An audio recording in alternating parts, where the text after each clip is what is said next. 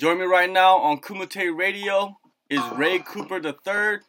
He'll be fighting on December 31st at PFL, the welterweight tournament finals for $1 million. Now, how you doing, man? Good. I'm doing good. I've just been training every day, training hard. All right. Um, to start your PFL career, you smashed through Jake Shields, Pavel Kusch in your first two fights.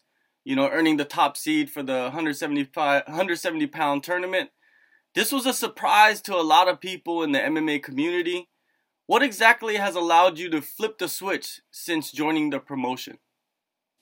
Um, uh, well, the one switch was just fighting Jake Shields. Uh, he fought my dad back in the early 2000s, and um, I was a young kid back then watching him fight, and uh, I knew I was I wanted to fight that guy one day. I'm gonna I'm gonna fight him, and um, that's what it came down to. And I know he was fighting in the World Series of Fighting, so I, was, I tried to get a contact of uh, Ray Sefo, and thank you to the Jesus that he gave me an opportunity to compete and um, fight in this league.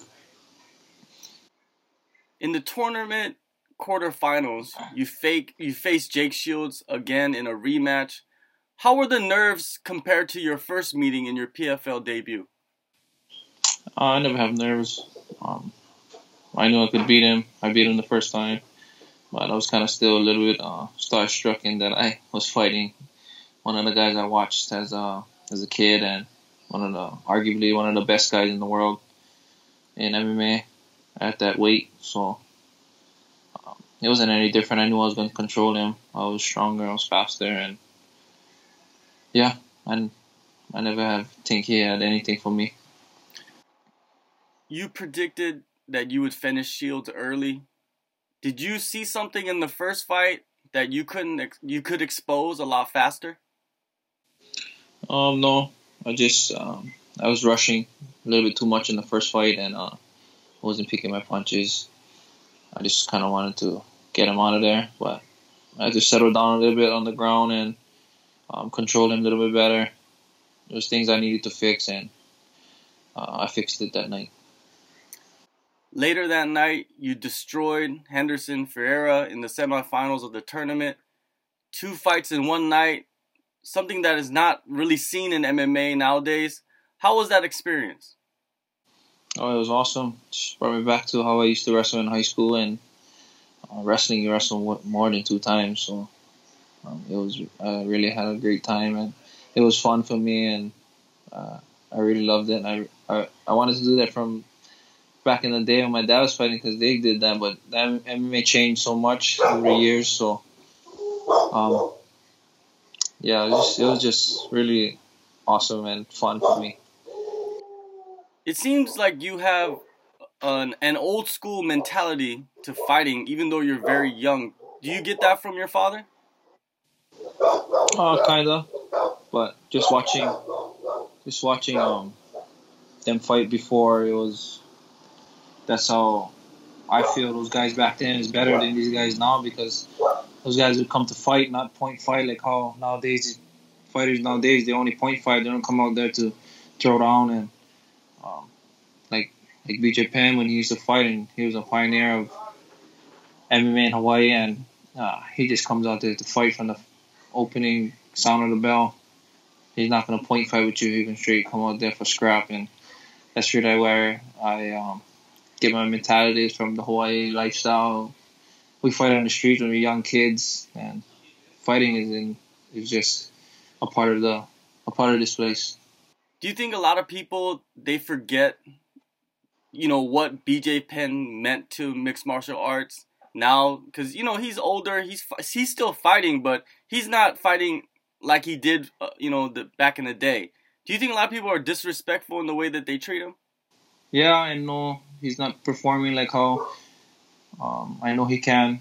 It's just I think the guys that he surrounds himself with is not the same guys that he came up with, and uh, I think if he surrounds himself with the right people that want the best for him, he will come back in on top. Doesn't matter how old you are. Dan Henderson already proved that. And you just need the right people pushing you and the right people for um, take care of things, and I feel that that's gonna that's gonna that um mold your career. So I think BJ still got it. He just gotta find the right people, and um, if he's looking for somebody, and I'm right here, and, and I would love to train with him. He's one of the guys I used to look up to, and he's an inspiration to all Hawaii fighters. So, yeah. You mentioned Dan Henderson. Do you plan on fighting until you're 40? Oh yeah, I'll fight to the day I die. So yeah, my goal is to fight as long as the Lord willing wills me to do it. But I, I'm looking to make this a long career. I love competing. I love pushing myself, and um, I'm not looking to stay stagnant in one weight. I, I'm looking to compete at all weights, and we'll see. I might go up next year. I talk with the PFL, and I'm just looking to push myself and fight the best guys and the strongest guys.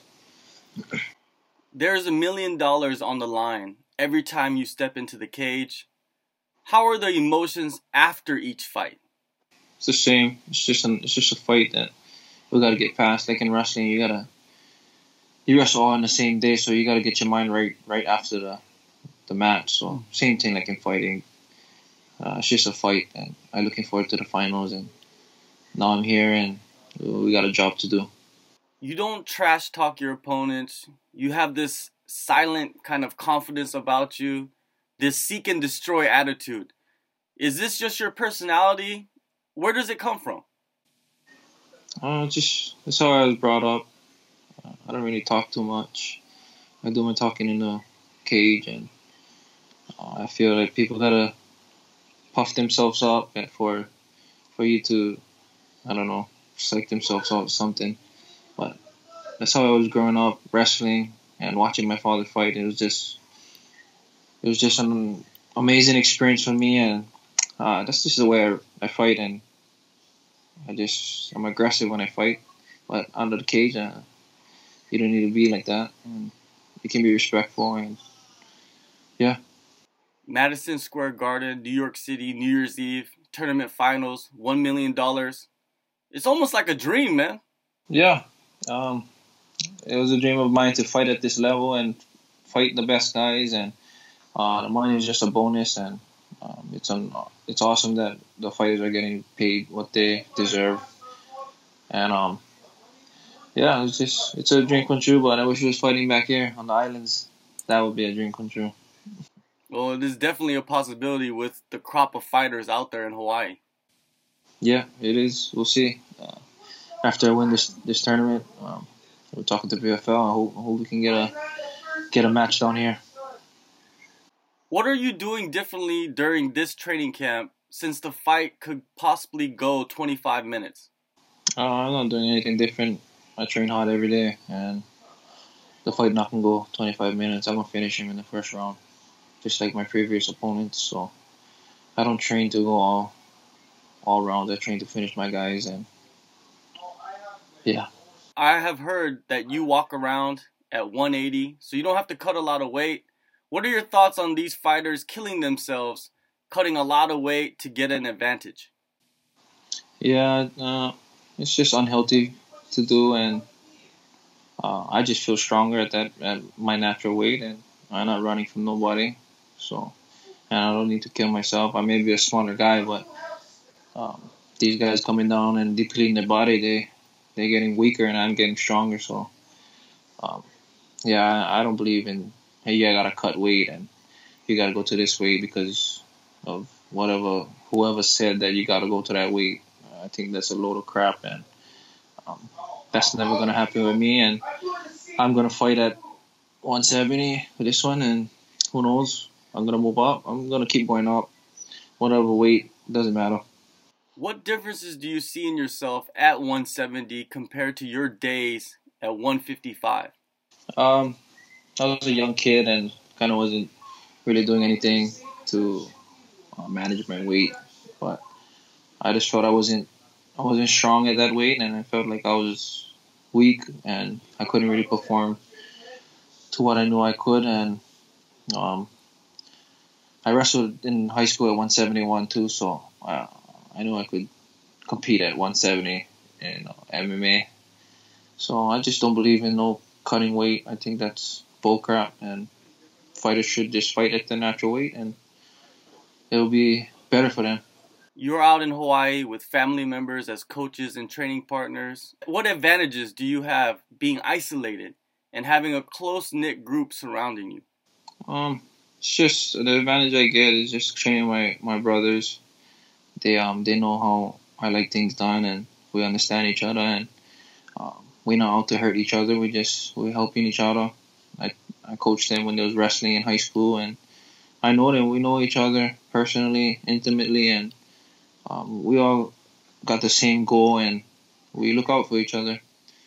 All these other big gyms, they just go there just for because some guys training there, and um, the coaches don't really have the best interest in that person. Luckily, I got my dad.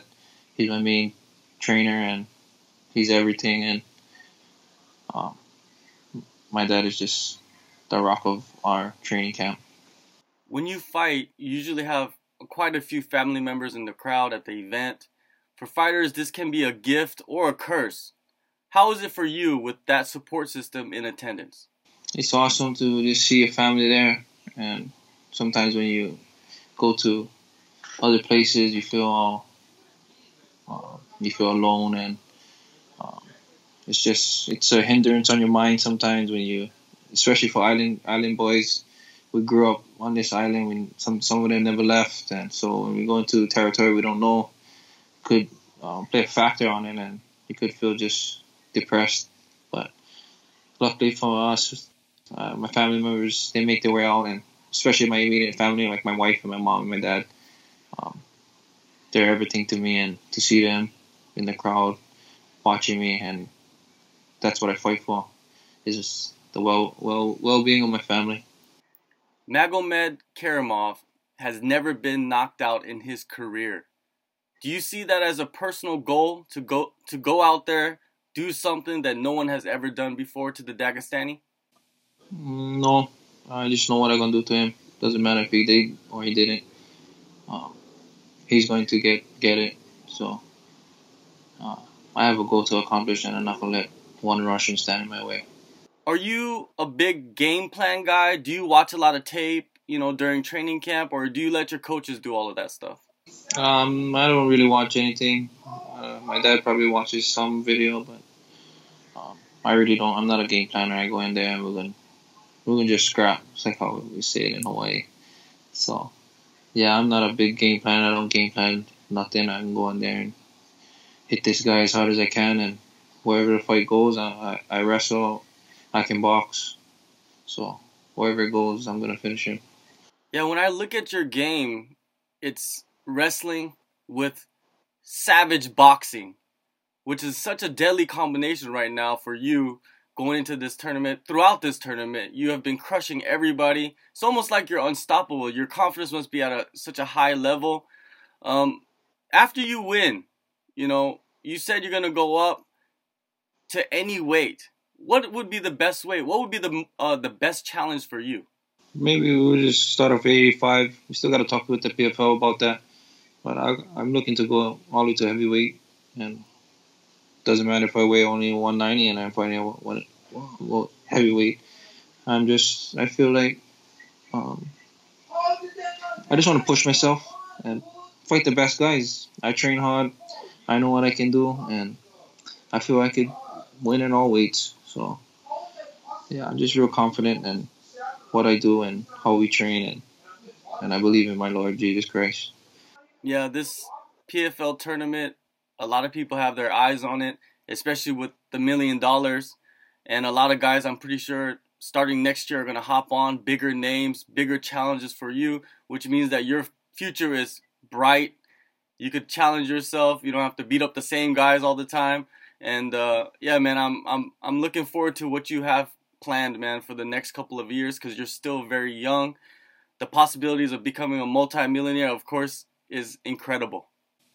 Yes, thank you. And yeah, I'm looking forward to it. Looking forward to all the challenges that the PFL is going to bring, and um, they're going to be the new the future of MMA. All right, December 31st, PFL welterweight tournament finals. Ray Cooper III will face Magomed Magomed Karimov for the one million dollars. Man, thank you for your time, Ray. Thank you. Thank you, bro.